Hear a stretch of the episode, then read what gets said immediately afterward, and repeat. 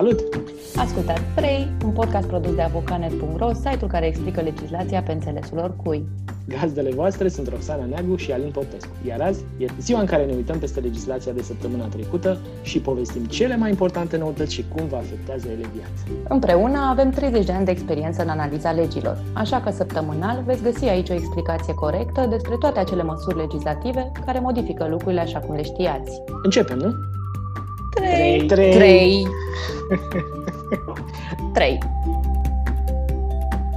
Noi am lipsit uh, săptămâna trecută, am fost eu un pic uh, plecat. Uh, mi s-a părut foarte interesant, Alin, că dacă n-am, n-am mai urmărit, am făcut așa un detox digital și n-am mai urmărit deloc știrile și când m-am întors la birou, am început să văd poziția ascultătorilor noștri apropo de multitudinea de chestii care se întâmplă și cu care nu mai poți ține pasul. Să sperăm că reușim să facem puțină ordine astăzi în ele. Deși principalul subiect al ultimelor zile a fost legat de noile restricții impuse de autorități autorități în contextul pandemiei și a reacțiilor la ele. Noi nu o să ne concentrăm astăzi tot pe aceste măsuri, le știți deja cu siguranță, ați tot citit și le-ați văzut uh, peste tot uh, publicate și discutate. Eu și Aline am propus astăzi ca în fiecare săptămână să vorbim despre restul noutăților și informațiilor din zona legislativă care ne afectează pe toți, fie că suntem persoane fizice, fie că suntem firme. Astfel că vorbim astăzi despre o mulțime de lucruri importante. Unul dintre ele și așa de ultimă oră, să zic, a fost, este suspendarea măsurii prin care salariații puteau primi până la 1500 de lei pentru educație timpurie.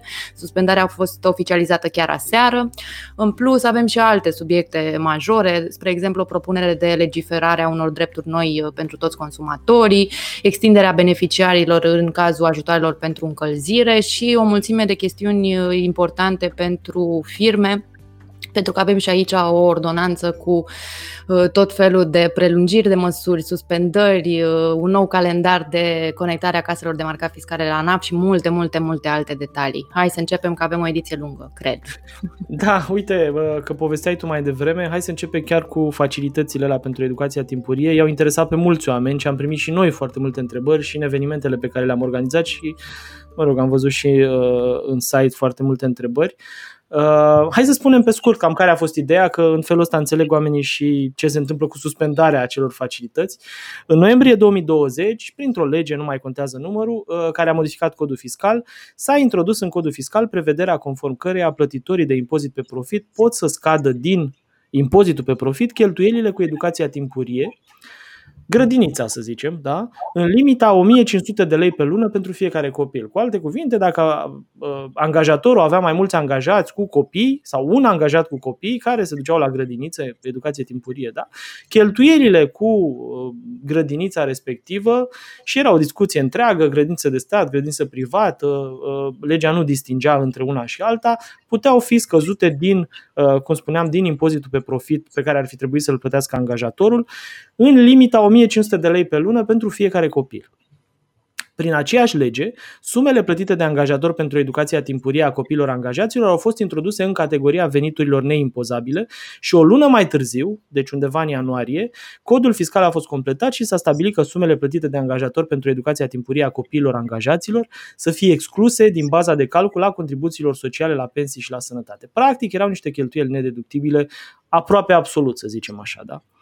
Uh, și totuși, uh, discuția uh, a pornit bine și s-a împotmolit. De ce s-a împotmolit? Uite că de-a lungul timpului și la noi și în, și în alte locuri am văzut evidențiate câteva dintre problemele pe care le avea legea respectivă, pentru că era nevoie de norme suplimentare care să explice cum se aplică regulile respective.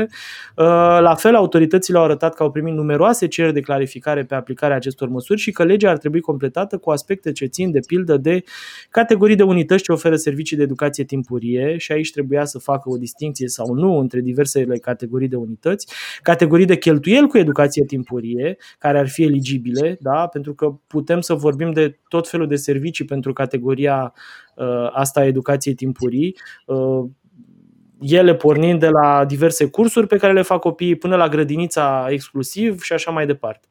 Uh, clarificarea cazurilor și situațiilor practice ale unor categorii de salariați, exemplu salariați care primesc tichete de creșă uh, sau salariații care au mai mulți angajatori, cazul soț-soției cu același angajator și alte situații practice de genul ăsta, unde ar fi fost nevoie să uh, apară clarificări. La fel, ar fi fost nevoie de fracționarea plafonului de 1500 de lei pe copil între angajatorii părinților și sau între angajatorii aceluiași părinte. Mă rog, înțelegeți. Există tot felul de situații practice pe care legislația respectivă la momentul la care a apărut nu le-a abordat și pentru rezolvarea cărora era nevoie de niște norme de aplicare uh, destul de elaborate, să zicem așa. În plus, reprezentanții guvernului au arătat că, de fapt, facilitățile fiscale introduse în codul fiscal de parlamentari par să ignore anumite aspecte legate de cine și ce datorează la stat, orice reguli europene pe care trebuie să le respectăm în uh, materie fiscală există. Existau tot felul de discriminări pe care le introduceau respectivele facilități, motiv pentru care uh, ele au fost uh, suspendate practic, uh, printr-o lege care s-a publicat în monitor oficial zilele trecute, s-a suspendat creditul fiscal ce vorbeam mai devreme, uh, nu se mai aplică toate aceste lucruri până, cel puțin, să zicem așa, la 31 decembrie 2021. Și aici trebuie să vedem că există două sau trei clarificări care sunt importante și ar trebui să știți despre ele.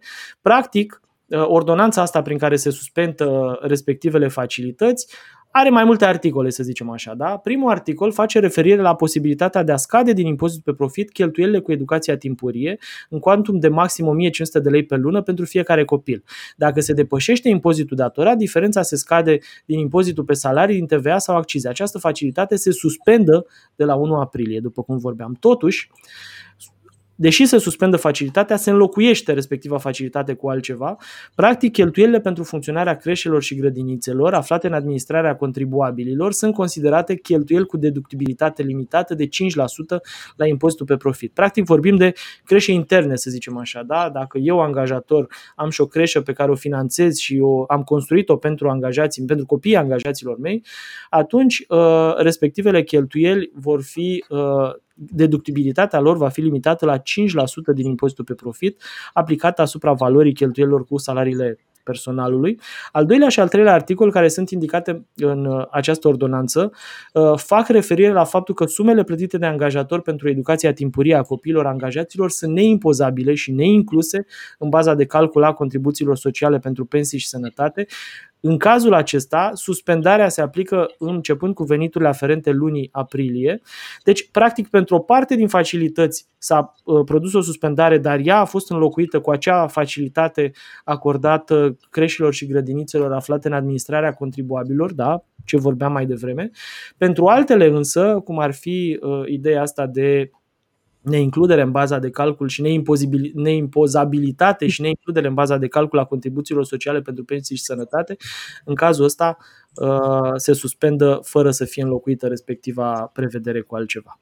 O să vedem cum o să evolueze lucrurile, dacă la 31 decembrie sau până la 31 decembrie o să apară legislație nouă care să vină să spună, uh, eu știu, că se reintroduc aceste facilități, vedem cum evoluează. Și în ce formă? Că în continuare sunt chestiuni așa discriminatorii acolo care n-au fost încă atacate frontal de autorități. Probabil că perioada asta de suspendare poate va fi folosită și pentru regândirea facilității cu totul. Uh, știm că una dintre observațiile specialiștilor era, era legată de faptul că facilitatea, așa cum e construită ea acum, e mai degrabă pentru angajații care sunt uh, salariați ai unor firme plătitoare de impozit pe profit. Ori uh, în România sunt și alte tipuri de entități care operează și atunci de ce să-i discriminezi pe angajații acelora?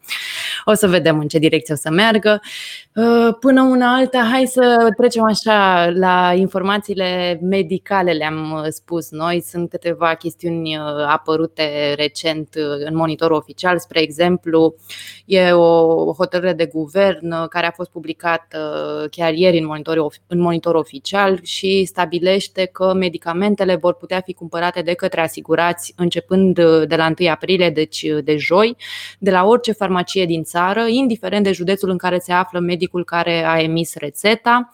Practic e o vorba de o simplificare în condițiile în care legislația actuală prevede obligația farmacilor de a elibera medicamente prescrise doar pentru rețetele eliberate de un medic care are un contract uh, cu aceeași casă de asigurări uh, de sănătate, adică din aceeași regiune. Practic, eu pot să obțin uh, la București o rețetă medicală și să o încasez, să zic așa, așa și de la Brașov sau din Dej sau de oriunde altundeva din țară.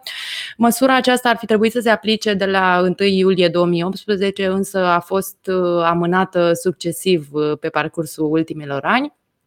Uh, ar fi important să știm că există și o serie de medicamente pentru care nu, va, nu se va aplica noua regulă. Excepție vor face de la 1 aprilie uh, acele medicamente aferente contractelor cost-volum-rezultat, care, se, care trebuie eliberate ca și până acum uh, într-o anumită regiune. E o listă de, de medicamente, vă invit pe site-ul Ministerului Sănătății, acolo puteți să vedeți exact despre ce medicamente e vorba. Ar mai fi de precis precizat, uh, apropo de hotărârea asta publicată ieri în monitorul oficial, uh, ea mai are o componentă importantă pentru că uh, prelungește până la sfârșitul lunii iunie valabilitatea pachetelor medicale actuale, care ar fi expirat acum, la final de martie.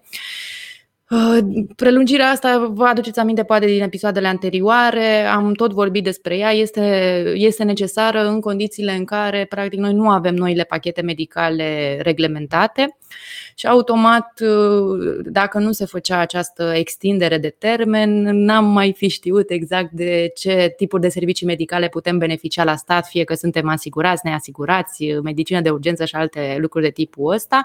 Între timp, există un proiect cu aceste pachet, noi pachete de servicii medicale. El este încă în lucru, e în dezbatere publică, încă nu, nu s-a luat o decizie finală pe el și până, până va apărea și această decizie finală, autoritățile au hotărât să prelungească momentan pentru a patra oară uh, extinderea pachetelor actuale de servicii uh, medicale. Cam atât uh, momentan pe subiectul ăsta, ținem și ținem ochii pe el și vedem în ce, în ce direcție mai evoluează și el. Da, și continuăm cu un alt subiect tot în zona asta medicală. Probabil că ați auzit deja la televizor de lucrurile astea. Uh, ordinul Ministerului Sănătății despre care vorbesc în continuare a intrat deja în vigoare și este aplicabil de vineri, adică de la data publicării monitor oficial. Uh, deci avem 3-4 zile de când se aplică. Vă mai spune și noi încă o dată ideea, Ministerul Sănătății printr-un ordin a decis că toate spitalele trebuie să îngrijească pacienții suspecți sau confirmați cu COVID, indiferent de uh, motivul internării. Până recent existau, după cum știți, spitale care tratau în mod exclusiv pacienți diagnosticați cu uh, SARS-CoV-2 dar de acum înainte, aceste spitale, care încă o dată tratau exclusiv pacienți cu SARS-CoV-2, uh, vor putea să trateze inclusiv pacienți care nu Uh, suferă de această boală, sub rezerva creării unor circuite separate în acest sens, potrivit uh, ordinului care se aplică, așa cum spuneam. Astfel, spitalele care pot asigura asistență medicală pacienților confirmați sau suspecți de COVID pot face parte din una din următoarele categorii, boli infecțioase, pneumologie, spitale generale, spitale de urgență, maternități cu paturi dedicate COVID, unități care asigură servicii de dializă pacienților cu COVID, centre oncologice, spitale de psihiatrie, precum și alte spitale monospeciale specialitate. În plus, se schimbă modalitatea de triaj în clinicile și spitalele care pregătesc pacienții în regim de cameră de gardă sau cabinete de consultații, acestea fiind obligate să folosească fișa de triaj clinic și epidemiologic publicată ca anexă la Ordinul Ministerului Sănătății. Uh, vă dorim să nu aveți nevoie de spitale în perioada asta, să nu beneficiați de noutățile pe care vi le povestim noi acum, dar, Doamne ferește, dacă aveți nevoie, uh, măcar să știți ideea. Da, mai rămân un pic în zona asta medicală și o să povestim un pic despre acel document unic pentru deplasarea în alte state europene. Uh, știți că am vorbit uh, despre el și în săptămânile trecute, acel certificat verde digital, cum a fost el uh, supranumit. Um, update-ul pe subiectul ăsta este că Parlamentul European, după ce Comisia a propus crearea unui astfel de document, Parlamentul vine și clarifică faptul faptul că uh, îl va adopta într-o procedură de urgență și că acest document va fi valabil uh, începând, sau mă rog, va putea fi folosit începând cu luna iunie deci, uh, cumva se urgentează procedurile pe, uh, de legiferare pe subiectul ăsta, pentru că ar fi durat. O procedură europeană de adoptare a, a unor acte normative este destul de lungă și greoaie, ori Parlamentul vine și spune că o să reglementeze în regim de urgență chestiunea asta. Din ce știm la momentul actual, din propunerea Comisiei Europene, certificatul verde digital va putea fi obținut gratuit. De cei interesați să călătorească în UE, va putea fi fie în format digital pe telefon, fie pe hârtie. Ce, poate, ce se poate demonstra practic cu acest certificat e că purtătorul său nu este infectat la momentul respectiv cu coronavirus, Uh, pe de o parte, va putea fi vorba, se va putea demonstra că fie uh, deținătorul a fost vaccinat împotriva COVID, fie a primit un uh, rezultat negativ la un test relevant de depistare a infecției sau că s-a vindecat de COVID. Mai spun cei de la Comisia Europeană că acest certificat verde digital nu va fi o condiție obligatorie pentru exercitarea dreptului de liberă circulație, Așadar, chiar dacă va apărea acest certificat, teoretic noi vom putea călători în alte țări uh, ale Uniunii Europene, chiar dacă suntem nevaccinați, deci nu este legat de uh, vaccinare sau nu și e important să, să știm asta. Documentul va conține câteva informații esențiale necesare, numele, prenumele, data nașterii ale titularului, uh, data emiterii și, evident, informațiile astea relevante cu privire la vaccin, test sau vindecare. El va avea și un cod QR uh, pentru a fi cât mai uh, sigur uh, și cumva pentru a se verifica autenticitatea documentului. Înțelegem că acest certificat verde digital va fi emis de către autoritățile din fiecare țară membră UE și, uh, practic, acum se reglementează modul în care uh, țările trebuie să pună la un loc uh, toate informațiile astea, bazele de date și alte chestiuni din astea tehnice. Cert e că până la începutul verii ar trebui să vedem o discuție mai avansată și probabil chiar și un, o, o direcție mai, mai clară legat de documentul ăsta. Da, și uite, trecem mai departe la secțiunea drepturi noi pentru consumatori. În principiu, o să vorbim de câteva tipuri de drepturi pe care o să vedeți, o să le aveți în viitor. Începem cu uh, dreptul de retragere dintr-un contract de prestări servicii, de utilități sau furnizare de conținut și servicii digitale, care uh, se va majora ca și întindere, să zicem așa, de la 14 zile la 30 de zile în anumite condiții, potrivit unui proiect de lege inițiat de Autoritatea Națională pentru Protecția Consumatorilor, ce ar urma să se aplice în luna mai din luna mai a anului viitor. Acest termen de retragere se va aplica contractelor încheiate la distanță sau în afara spațiilor comerciale, Totuși, dacă serviciile vor fi prestate integral de către profesionist sau executarea respectivului contract va presupune apariția unor costuri, consumatorul va fi obligat să plătească chiar dacă se răzgândește în termenul limită prevăzut de dreptul de retragere. Despre aceste condiții, consumatorul va trebui să fie informat de către profesionist sau comerciant și va confirma în scris că le-a înțeles. Deci, cumva, apare încă o bifă pe care va trebui să o bifați în procesul de achiziție. De asemenea, termenul de retragere se extinde de la 14 la 30 de zile și în cazul contractelor uh, care sunt încheiate ca urmare a unor practici comerciale sau de vânzare agresive sau înșelătoare, cum ar fi vizite nesolicitate efectuate de un comerciant acasă la consumator sau pentru contractele încheiate în urma unor excursii organizate de un comerciant pentru a promova și vinde produse pentru uh, consumatorilor care participă la aceste excursii. Uh, potrivit proiectului uh, ce urmează să modifice trei acte normative în domeniul dreptului consumatorilor, dreptul de retragere se va aplica, după cum spuneam inițial, și serviciilor digitale pentru care consumatorii nu plătesc, însă oferă date cu caracter personal, cum ar fi stocarea în cloud, platforme de comunicare socială și conturile de e-mail, Uh, e interesant pentru că e unul dintre primele proiecte din România care pune perspectiva, uh, pune reflectorul, să zicem, pe realitate așa cum e, pentru că nu întotdeauna plătim cu bani uh, intrarea într-un contract, uneori plătim cu datele noastre personale și uite că, printre altele, proiectul ăsta vine și recunoaște faptul că există contracte unde cum să spun... Moneda. Exact, moneda sau uh, plata nu este reprezentată neapărat de uh, bani, ci de date personale.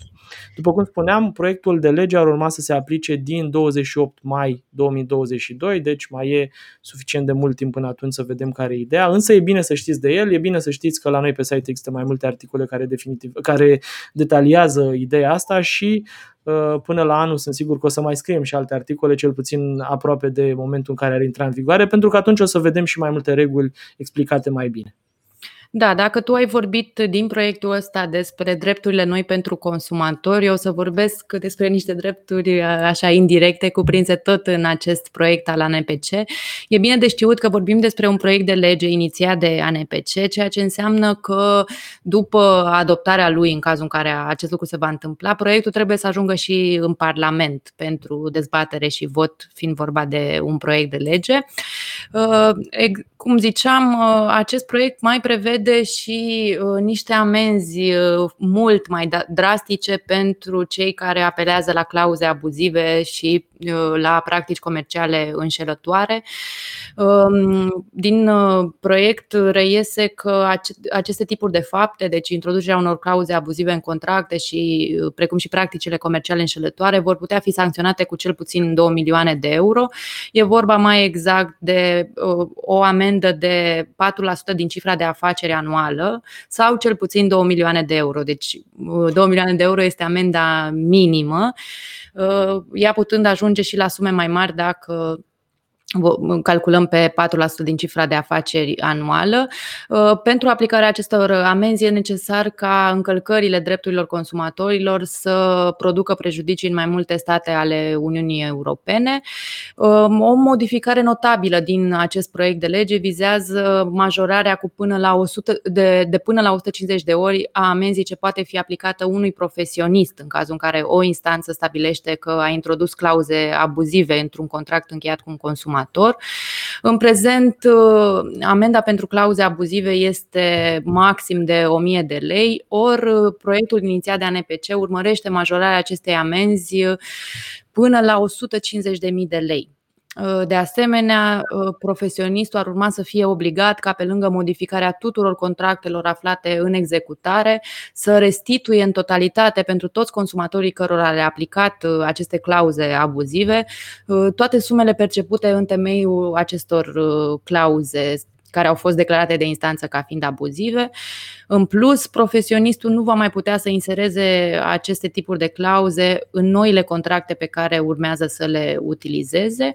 Proiectul mai vine și cu o serie de obligații pentru marketplace-uri. Nu o să le detaliez foarte mult acum, ar trebui să uh, le punctez așa doar pe scurt. Spre exemplu, platformele de piețe online vor trebui să menționeze obligatoriu pe site-urile lor dacă produsele uh, comercializate sunt ale marketplace-ului sau ale unui terț, dacă terțul este un profesionist sau nu în înțelegerea legii, iar dacă nu este un profesionist, uh, e, trebuie să puncteze și că nu va putea fi uh, aplicată legislația privind drepturile consumatorilor în cazul încherii unui contract cu aceste tipuri de entități și la fel marketplace-urile trebuie să menționeze pe site-urile lor dacă plasează pe primele poziții poziții în căutările online anumite produse sau servicii uh, care fac obiectul unor uh, promovări plătite sau uh, a unor chestiuni sponsorizate pentru poziționări mai, cum să zic, mai superior ierarhice față de restul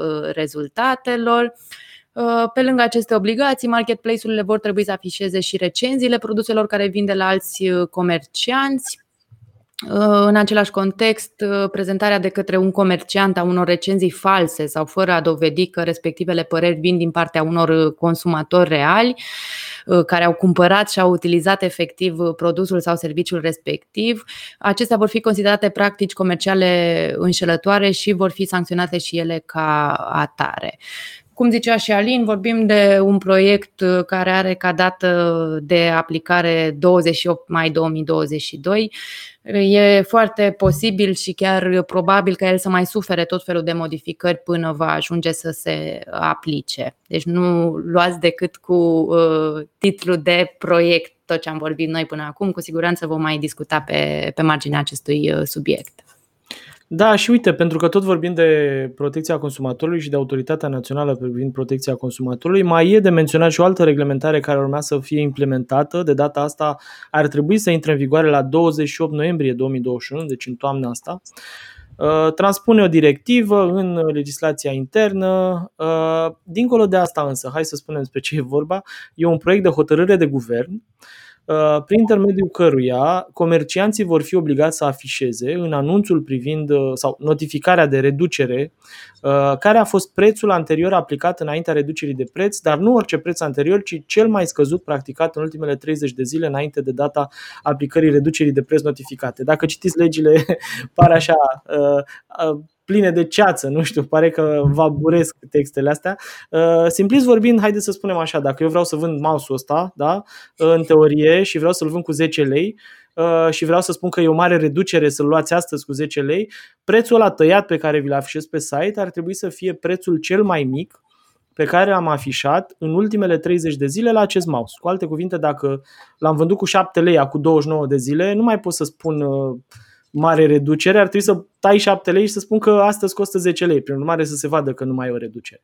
Uh, cam asta spune în esență proiectul ăsta. Da, există niște excepții de la regula asta și așa mai departe. În sensul că dacă mouse-ul, spre exemplu, n-are a apărut pe, uh, la vânzare de mai puțin de 30 de zile, atunci teoretic uh, ar trebui să afișez prețul cel mai mic în perioada asta. Da? Dacă a apărut la vânzare de 5 zile, ar trebui să pun prețul cel mai mic de 5 zile.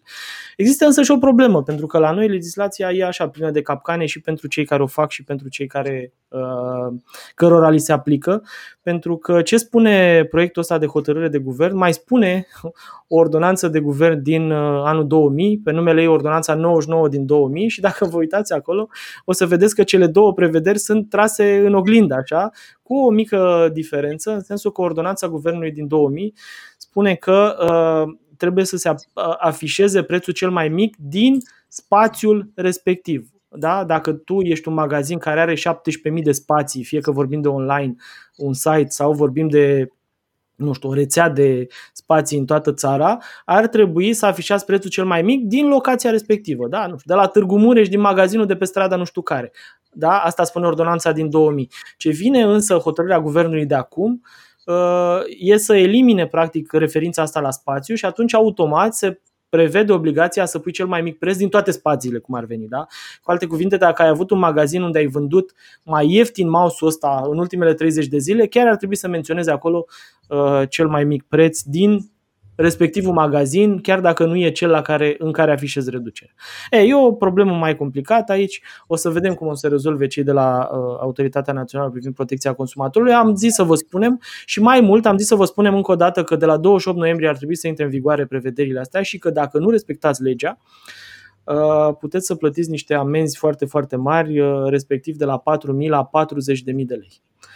Uh, vorbim practic de o majorare de 10 ori, cel puțin, a amenzilor, dacă nu mai mult. Uh, e important, deci, să, să țineți minte ce v-am povestit acum și până la 28 noiembrie să vedeți exact cum evoluează prevederile astea legislative și cum vor ajunge ele să se aplice.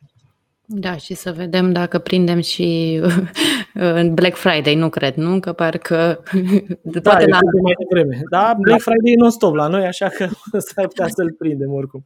Da. Bun, o să merg mai departe într-o rubricuță așa pe care am denumit-o noi bine de știut, în care punctăm pe scurt câteva chestiuni uh, la fel uh, importante. Uh, spre exemplu, mi s-a părut relevant aici să menționăm faptul că guvernul Guvernul a aprobat săptămâna trecută un proiect de lege care va extinde numărul de uh, beneficiari ce vor putea primi ajutoare de încălzire în sezonul rece. Practic, vor crește, va crește limita de venituri uh, în funcție de care se acordă acest tip de ajutor. În prezent vorbim de uh, veniturile maxime pe baza cărora poate fi solicitat ajutorul pentru încălzire sunt stabilite la 800 de lei per membru de familie și 1082 de lei pentru persoanele singure. Însă, prin acest proiect, uh, guvernul majorează la 810 lei per membru de familie și la 1445 de lei pentru persoanele singure, care, deci cei care practic pot solicita astfel de ajutoare de încălzire. Uh, de asemenea, uh, proiectul precizează că cei cu venituri mici vor putea primi un ajutor care va acoperi în întregime cheltuielile cu energia termică, iar cei ai căror, uh, ale căror venituri se află la limita maximă vor primi o compensare de minimum 10%. În funcție de tipul de încălzire folosit, persoanele vulnerabile pot primi până la 250 de lei pe lună pentru gazele naturale, 500 de lei pe lună pentru energia electrică și 80 de lei pe lună pentru combustibili solizi și petrolieri. Cei care au venituri lunare mai mici de 810 lei per persoană din familie sau 1445 de lei per persoană singură vor beneficia de un supliment financiar pe lângă acest ajutor pentru căldură și acest supliment financiar e acordat în funcție de sursele de furnizare a energiei utilizate. Spre exemplu, vorbim de un supliment de 30 de lei pentru consumul de energie electrică, unul de 10 lei pentru consumul consumul de gaze naturale și energie termică și 20 de lei în cazul în care vorbim de combustibili solizi uh, sau petrolieri. Iar în situația în care singura sursă de energie utilizată este energia electrică, suplimentul poate fi majorat până la 50 de lei uh, pe lună. Ce mi s-a părut uh, cel mai interesant este că acest supliment pentru energie va fi acordat pe tot parcursul anului, nu doar în perioada noiembrie-martie, așa cum se întâmplă în prezent în cazul ajutorului bugetului acordat pentru încălzire. Uh, ce ar mai fi important de, de știut, exact cum vă ziceam uh, puțin mai devreme, vorbim de un proiect de lege adoptat de guvern, ceea ce înseamnă că uh, acest proiect va merge acum în Parlament pentru a parcurge toată procedura legislativă în ambele camere, Senat, Camera Deputaților, toți parlamentarii trebuie să dezbată reglementările propuse de guvern și să ia o decizie pe ele. Deci există șanse să mai apară modificări la cifre, la uh, tot felul de lucruri uh, incluse în momentul de față în proiect. Da, uite, mergem mai departe cu programul Nou Acasă, uh, fosta prima casă și a avut tot felul de alte denumiri în timp, așa ca să fixați programul să știți despre ce e vorba. Și direcția pe care a fost el construit a evoluat în timp. Mă rog, la începuturi era ceva, acum a devenit altceva și prin mărimea creditelor care se acordă și prin uh, totalul banilor care se pot plăti pentru casele de acolo. Așa, pe scurt, uh, de săptămâna trecută au început înscrierile în fostul program Prima Casă, actualul program Noua Casă. Uh, ce trebuie să știți despre tot programul ăsta? Uh, Guvernul României a aprobat plafonul de garantare, care este în valoare de 1,5 miliarde de lei pentru ediția 2021, iar Ministerul Finanțelor a diminuat comisionul de administrare de la 0,40% la un nivel de 0,30% din soldul garanției. Uh, pe scurt, în principiu, prima casă permite ca românii care nu dețin o casă în proprietate sau dețin, dar aceasta nu depășește suprafața utilă de 50 de metri pătrați, doresc să-și achiziționeze o astfel de casă, Uh, cei eligibili pot să plătească până la 119.000 de euro, deci să primească credite până la 119.000 de euro pentru locuințele noi și consolidate. De asemenea, dacă nu vorbim de locuințe noi și consolidate, pot fi, accesați, uh, pot fi accesate credite până la 66.500 de euro pentru alte tipuri de locuințe. Uh, la fel, ar mai trebui să știți că prin, uh, prin intermediul unei hotărâri de guvern uh, care au apărut în luna, cred că luna asta, cei care își cumpără locuințe prin programul Nou Acasă trebuie să le asigure pe toată perioada în care beneficiază de finanțarea garantată. Anterior, regulile programului obligau beneficiarii să asigure locuința cumpărată din finanțarea garantată de la stat, dar nu stabileau și o perioadă clară ce trebuia acoperită prin această poliță. Prin urmare, țineți minte, vorbim de case de. Uh, trebuie să nu dețineți o altă casă în proprietate sau dacă dețineți să nu depășească suprafața utilă de 50 de metri pătrați și uh, vorbim de credite până la 119.000 de euro pentru locuințe noi și consolidate sau de 66.500 de euro pentru alte tipuri de locuințe. Mai departe, cu siguranță trebuie să vă informați la bancă sau în alte locuri unde uh, vi se pot da mai multe detalii și puteți afla efectiv procedura de urmat pentru aplicarea în program. Da, tot uh, apropo de programe derulate de stat în acest moment, cred că ar merita, Alin, să menționăm și uh, declarațiile nou, nouțe ale Ministrului Mediu, Mediului care vorbea săptămâna trecută despre programul Rabla Classic. Înțelegem uh, din declarațiile sale că mm, urmează să fie majorată în acest an prima de casare de la 6500 de lei la 7500 de lei. Vorbim de aproximativ 1500 de euro, zicea ministrul mediului. Practic asta este prima decasare ce se va plăti acelor persoane care predau o mașină înmatriculată, se înscriu la dealer, o casează mașina, o radiază și practic în felul ăsta se scot din circulație mașini vechi poluatoare și sunt înlocuite cu mașini noi.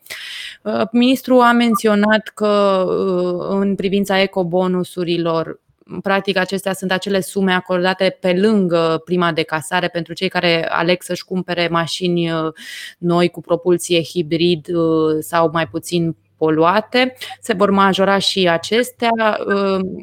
Practic, ecobonusul ar urma să fie 3.000 de lei față de 2.500 de lei cât e valoarea actuală în timp ce uh, acest ecobonus se acordă pentru mașinile cu uh, sistem din ăsta de propulsie hibrid, în timp ce celălalt tip de ecobonus pentru mașinile cu emisii mici, uh, acesta va crește de la 1000 la 1500 de lei pe de altă parte, ecotichetele, cele care sunt primite pentru cumpărarea de mașini cu propulsie pur uh, electrică sau hibridă în cadrul programului Rabla Plus, ele își vor, își vor păstra uh, aceeași valoare din anii trecuți, respectiv 45.000 uh, de lei când vorbim de cumpărarea unui, unei mașini pur electrice sau 20.000 de lei pentru achiziționarea mașinilor noi hibride sau cu o sursă de alimentare externă.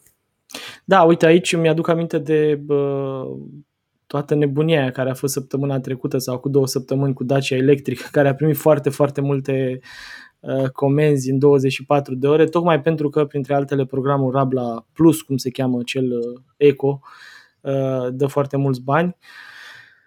Uh, sunt utile programele astea și dacă reușim la un dat să avem și o rețea de stații de încărcare în România, cred că mașinile electrice vor fi folosite din ce în ce mai mult. Înțeleg că s-a îmbunătățit și din punctul ăsta de vedere un pic infrastructura și probabil că uh, o să urmeze și alte, alte îmbunătățiri. Oricum, uh, ce am vorbit mai devreme legat de primele de casare din programul Rabla sunt, exact cum ziceam, doar niște declarații la momentul ăsta.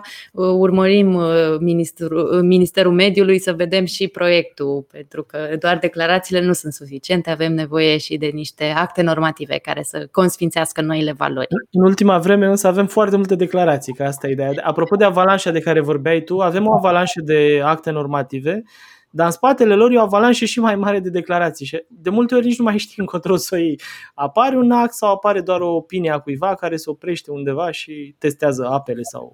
Da, în ideea asta mi-aș și permite să le sugerez ascultătorilor și urmăritorilor noștri să citească foarte, foarte atent știrile pe care le, le urmăresc pentru că să se uite efectiv dacă e vorba de o declarație, dacă e vorba de un proiect, dacă e vorba de un act normativ intrat în vigoare. Și cumva efortul nostru nostru în fiecare săptămână e tocmai uh, de a explica exact etapele astea în care ne regăsim cu toate lucrurile despre care vorbim. Da. Uite, hai să mergem mai departe, ajungem la uh, categoria de informații utile pentru salariați și începem cu o informație foarte utilă, să zicem așa. Dacă nu ești mulțumit de rezultatul evaluării profesionale, îl poți contesta în instanță. Există niște condiții aici, bineînțeles, pe care trebuie să le uh, bifezi ca să poți să ajungi în instanță. Uh, colegul nostru, Dan Năstase, a uh, făcut un articol destul de elaborat din punctul ăsta de vedere. Aveți acces gratuit la el, îl puteți citi oricând. Uh, Printre altele se menționează acolo și o decizie a Tribunalului București, care în 2019 a anulat atât fișa de evaluare cât și procesul verbal al Comisiei de Cercetare a Contestațiilor Interne, reținând că în uh, cadrul procedurii de contestare a evaluării, Comisia nu a analizat motivele pentru care notele au fost căzute, fiind menținute concluziile evaluatorului fără nicio probă și, în al doilea rând, Uh, dispozițiile articolului care stabilesc sarcina probei în conflictele de muncă revine angajatorului. Mă rog, sunt tot felul de aspecte procedurale aici. Ce e important de știut însă este că în măsura în care fiecare dintre dumneavoastră ca salariați nu sunteți mulțumiți de rezultatul evaluării profesionale, pe lângă faptul că îl puteți contesta direct la angajator da? și angajatorul ar trebui să vină cu o opinie cu privire la contestația asta, puteți să mergeți mai departe și să vă duceți în instanță unde procedural vorbind, aveți dreptul să uh, rugați un judecător să se uite peste evaluarea respectivă și peste procedura din spatele ei și să vedeți dacă e corect construită sau nu.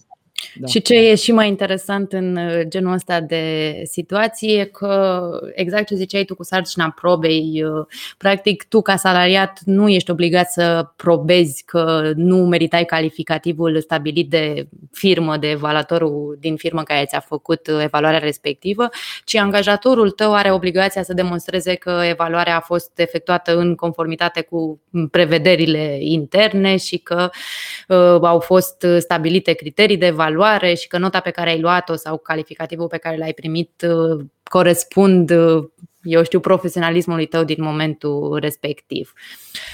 Da, Tot și scuză-mă că te întrerup. Până la urmă, evaluarea trebuie să fie o metodă prin care se urmărește modul în care persoana respectivă și-a îndeplinit atribuțiile, da? cu privire la raportarea, trebuie raportată la niște targeturi, la niște ținte pe care le are omul respectiv, nu așa din uh, pom trebuie să spui că și-a făcut treaba sau nu. Exact.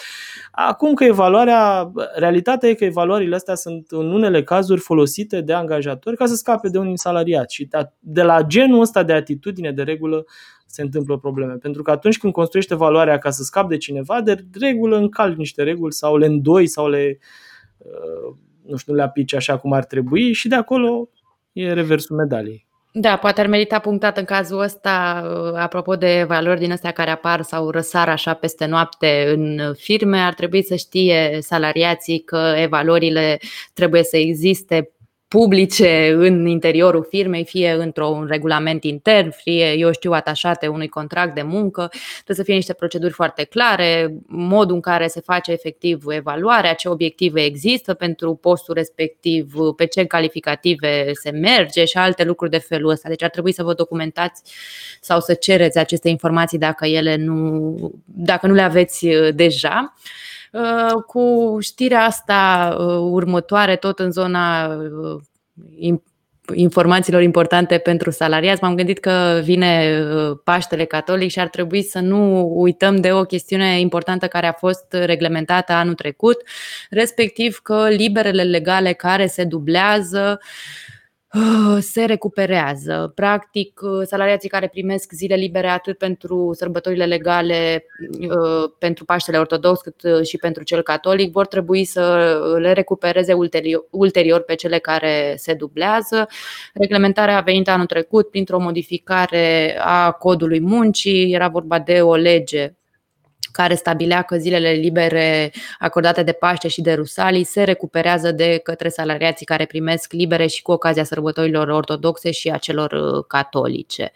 Mm, bănuiesc că știți deja, Paștele Catolic va fi pe 2 aprilie, 4, uh, practic în perioada 2-5 aprilie, pe 2 aprilie este Vinerea Mare, 4 și 5 aprilie sunt prima și a doua zi de Paște, în timp ce Paștele Ortodox uh, începe pe 30 aprilie, atunci fiind Vinerea Mare, și 2 și 3 mai mai uh, sunt prima și a doua zi uh, de Paște.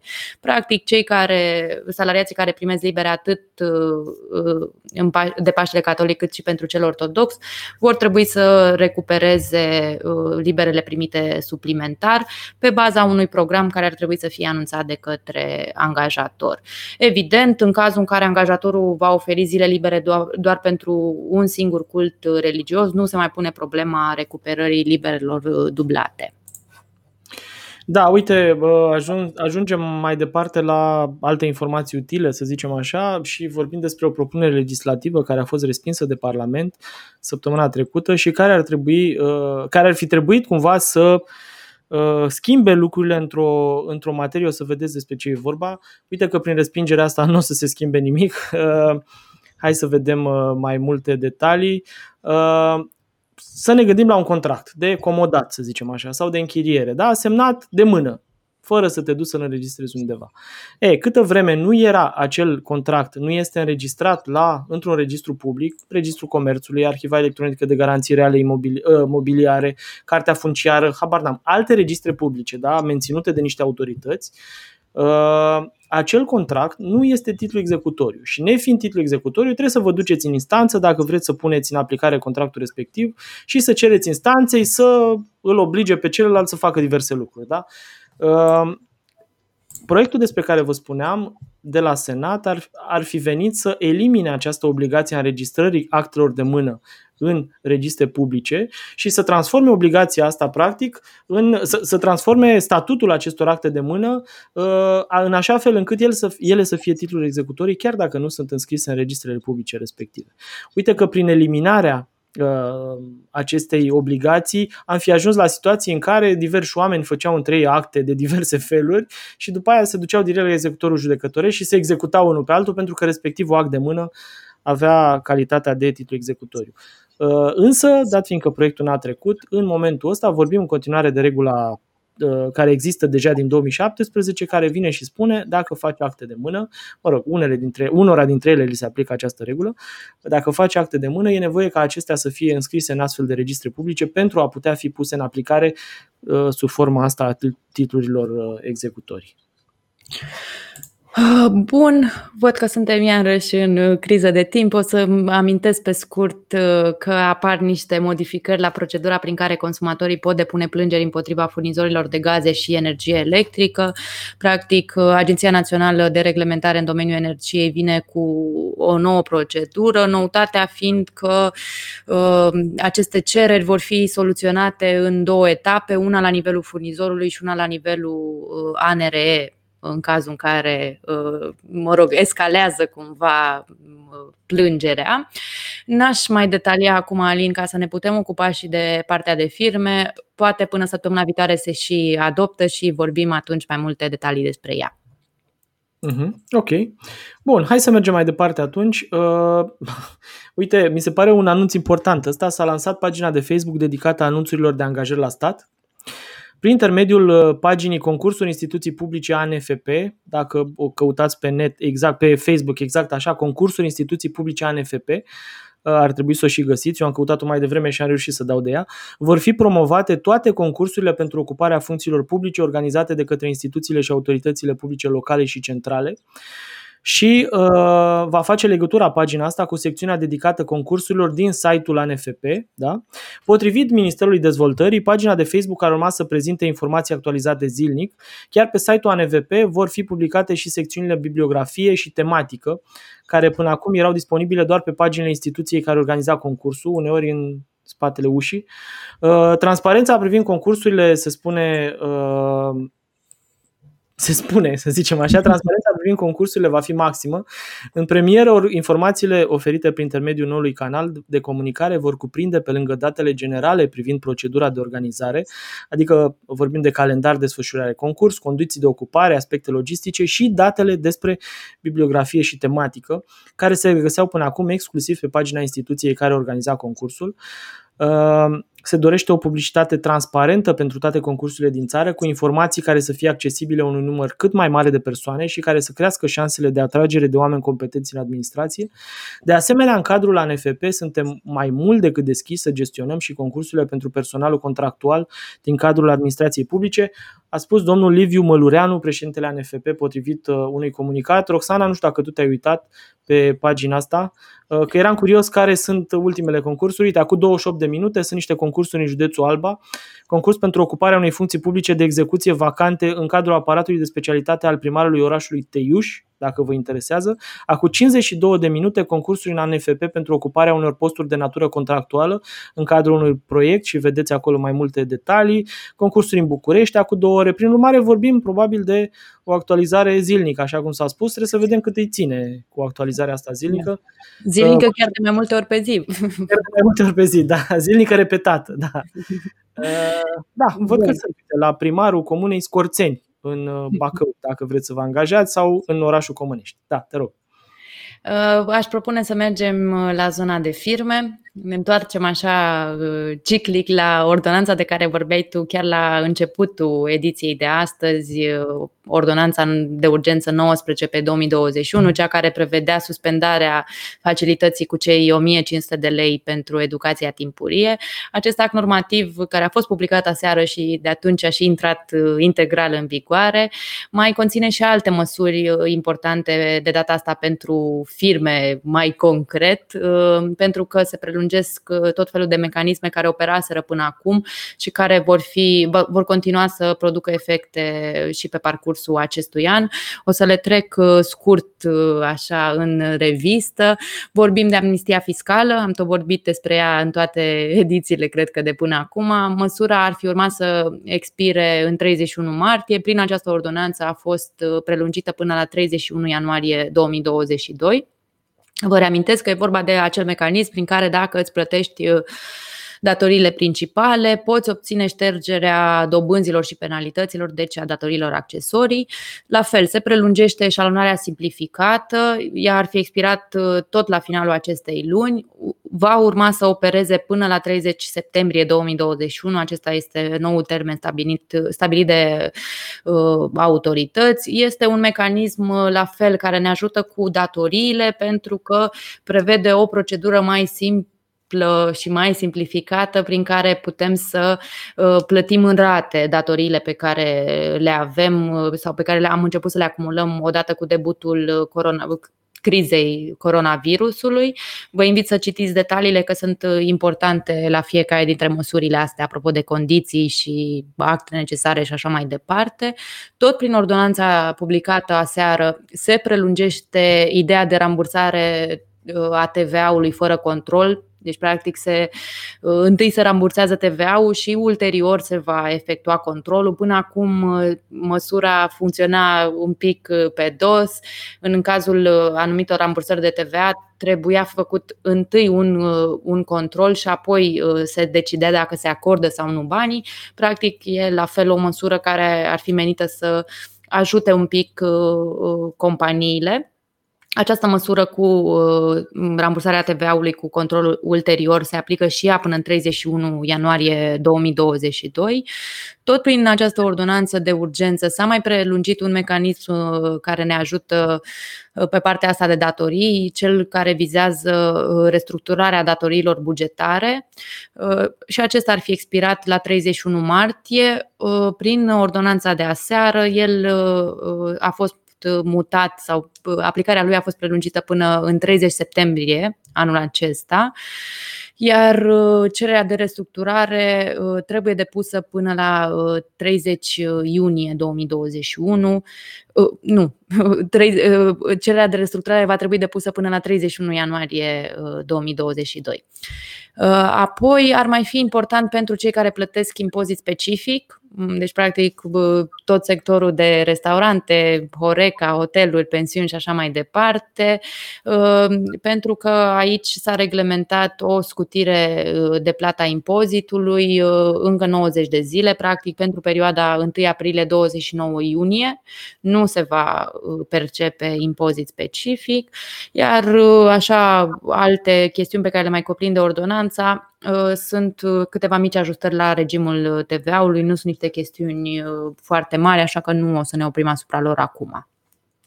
Da, uite, mergem mai departe cu veste, nu știu dacă e bună sau rea, o să vedem. ANAF a publicat anul trecut un calendar care spunea până la ce dată ar fi trebuit să fie conectate casele de marcat la sistemul ANAF, deci practic conectarea e în timp real. Uh, uite că a publicat acum un alt calendar care abrogă practic vechiul calendar, că așa sunt lucrurile la noi. Și vorbim de alte date, practic contribuabilii mari ar trebui să-și conecteze casele de marcat la sistemul ANAF între 31 martie și 30 iunie, contribuabilii mici și mijlocii între 31 martie și 30 noiembrie 2021. În cazul aparatelor ce nu pot fi conectate la internet, se va transmite la fisc o declarație în acest sens până la 30 iunie 2021, în cazul contribuabililor mari, respectiv 30 noiembrie 2021 contribuabilii mici și mijlocii, data aia limite de care vorbeam mai devreme. Începând cu decembrie 2021, conectarea aparatelor se va face la data instalării lor, uh, iar în cazul aparatelor care nu pot fi conectate la internet, tot începând cu decembrie 2021, se va transmite la fisc o declarație în două zile lucrătoare de la data instalării. În plus, comercianții ar trebui să apeleze la tehnicieni specializați pentru a face conectarea aparatelor la sistemul ANAF pentru că, mă rog, vorbim de niște lucruri mai complicate și atunci e bine să le facă cu tehnicienii respectivi. Da, cumva nici nu știu, nici nu ca deținător simplu de casă de marcat sunt niște chestii, niște pași tehnici care trebuie operați acolo și de asta e important să luați legătura cu cei care v-au vândut acest aparat. Ei vă și ajută să vă faceți conectarea. Înțelegem că e o procedură destul de simplă pentru tehnicieni, deci nu e nimic complicat, n-ar trebui să dureze prea mult. Da, o să merg mai departe, așa tot uh, pe repede înainte. Uh, ONRC-ul, deci Registrul Comerțului, a anunțat uh, săptămâna trecută niște reguli noi pentru unitățile sale. Vorbim de asistență numai cu programare, interacțiuni de, ma- de maximum 15 minute și alte lucruri de tipul ăsta. Evident, măsurile sunt date în contextul numărului mare de cazuri de coronavirus ce înțelegem din comunicatul pe care l-a emis instituția joi, uh, că activitatea de asistență și de cea de audiență se fac doar cu programare, deci e important să puneți mâna pe telefon și să vă programați dacă vreți să ajungeți uh, să vorbiți cu un funcționar al Registrului Comerțului. În plus, odată ajungi la sediul ONRC sau la oficiul Registrului Comerțului din uh, orașul vostru, trebuie să țineți cont uh, de câteva uh, reguli cu care cred că ne-am obișnuit, dar o să le punctez uh, așa să, să le avem în vedere. Accesul se face astfel încât la fiecare ghișeu să fie permis un singur solicitant de servicii. Există obligația de a respecta distanța de 2 metri față de ghișeu și față de orice altă persoană cu care ne intersectăm în sediu. Evident, există obligația de a ne da temperatura, nu avem voie să intrăm în niciun sediu al Registrului Comerțului uh, cu o temperatură mai mare de 37,3 grade Celsius. Totuși, e important de știut că cei care au o temperatură mai mare sau care refuză să, fie, uh, să le fie luată temperatura, ei nu vor avea acces în spațiile destinate publicului, însă uh, vor putea lăsa cererile pe un birou amplasat în imediata apropiere a intrării în sediu iar de aici cererea va fi preluată de angajații instituției a doua zi și va fi înregistrată pe fluxul uh, operațional, iar ulterior uh, aceste persoane vor putea afla stadiul cererii prin portalul online de servicii al ONRC. Ar mai fi de punctat uh, obligația de a purta mască, cred că nu mai surprinde pe nimeni. Uh, ce e uh, și mai interesant, că pe lângă mască ONRC solicită și mânuși de unică folosință. Asta ar fi pe scurt și evident uh, că am menționat-o la început, dar nu am detaliat-o, nu este permisă interacțiunea directă cu salariații care desfășoară activitate cu publicul pentru o durată ce depășește 15 minute. Deci uh, cumva pare că trebuie să ne organizăm foarte bine ce avem de comunicare. Cu 10 dosare la Registrul Comerțului, adio, da. Da, poate ar trebui să uh, ne împrietenim mai bine cu portalul online pentru că, da. din fericire, la UNRC există un flux uh, online destul de eficient, din ce am înțeles uh, de la profesioniștii care interacționează mai des cu instituția. Da, e bine de știut asta. Uh, uite, eu mai am o știre de citit. Uh, ea pleacă de la o realitate pe care o definește fiscul, să zicem așa. Uh, un număr tot mai mare de persoane și întreprinderi utilizează platforme digitale pentru a vinde bunuri și furniza servicii. Cu toate acestea, veniturile obținute prin intermediul platformelor digitale rămân adesea neraportate, iar impozitele aferente nu sunt plătite, în special atunci când platformele digitale își desfășoară activitatea în mai multe țări. Din această cauză, statele membre înregistrează pierderi în veniturile fiscale, iar comercianții care utilizează platforme digitale beneficiază de un avantaj neloial față de întreprinderile tradiționale. Uh, uite că așa a apărut directiva DAC 7, uh, care ar trebui transpusă în legislația română până la finalul anului 2022 și aplicată de la 1 ianuarie 2023. Prin intermediul acestei uh, directive, Uh, s-a urmărit soluționarea problemei de mai sus pentru că modificările introduc pentru operatorii de platforme digitale obligația de a raporta veniturile realizate de vânzători pe platformele lor, iar pentru statele membre obligația de a face schimb automat de astfel de informații. Astfel, noua obligație de raportare ce va, se va aplica platformă digitale va permite fiscului să depisteze veniturile obținute de comercianți prin marketplace-uri și să le stabilească obligațiile fiscale aferente acolo unde este cazul, nu știu, Amazon e între ele, dar și Emag e un marketplace. Raportarea va fi una anuală, ceea ce înseamnă că pentru 2023 declarația specială se va depune până la 31 ianuarie 2024. Ce fel de uh, tranzacții vor fi vizate? Uh, sunt tot felul de, uh, sau vorbim de veniturile realizate de comercianți din vânzarea de bunuri, servicii personale, uh, închirierea de bunuri mobile și închirierea de vehicule de transport. Ele sunt unele dintre ele, dar sunt sigur că e o enumerare care nu e limitativă așa. Uh, cu siguranță mai sunt și alte servicii care pot să intre aici. Da, după cum putem observa, Alin, marketplace-urile devin așa un nou Eldorado care trebuie reglementat da. și răs reglementat. Sunt multe chestiuni care văd că le vizează și tot domeniul ăsta online. Dacă uh, am vorbit astăzi oricum și despre obligațiile la noi prin legea cu protecția consumatorilor, ai vorbit tu de asta, mai avem de la 1 iulie ceva legat de TVA-ul pentru serviciile astea online. O să detaliem subiectul și la conferința noastră de fiscalitate din mai. Deci sunt multe chestiuni care trebuie luate în calcul de cei care operează uh, online în perioada asta. Bun, și uh, mai zic și eu o știre, n-are legătură cu online, nu ba chiar cu ceva cât se poate de fizic. Vorbim despre noi reguli la vânzarea terenurilor. Uh, pentru anumite proprietăți va trebui obținut un certificat de calitate a solului.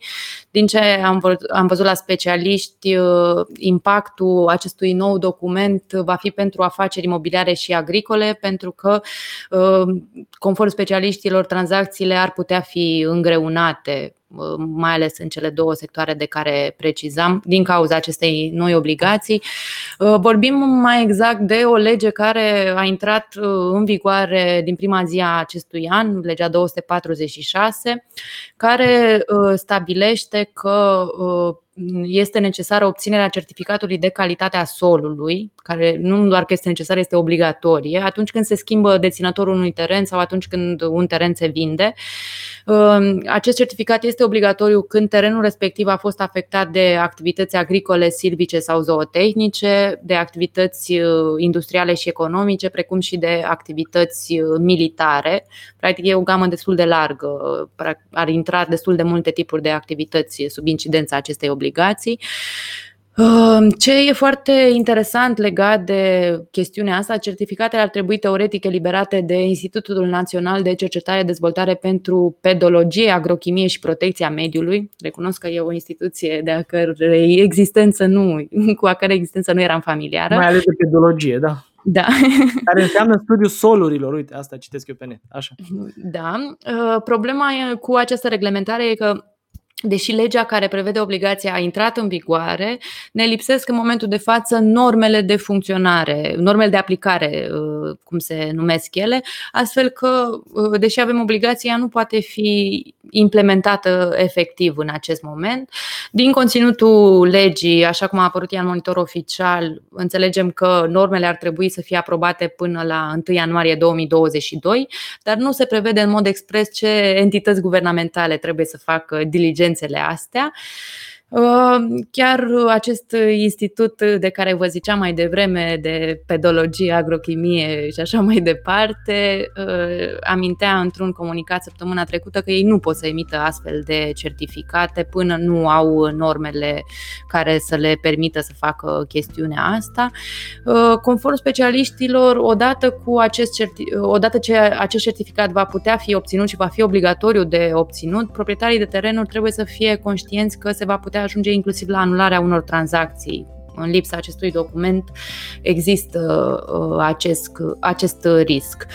Uh, specialiștii mai spuneau că pentru a evita probleme, mai ales cu tranzacțiile în desfășurare, guvernul ar trebui să amâne măcar formal aplicarea noilor obligații, pentru că acum avem o ruptură undeva. Avem o obligație, dar nu știm ce să facem cu ea și uh, stăm așa într-un, într-o confuzie totală.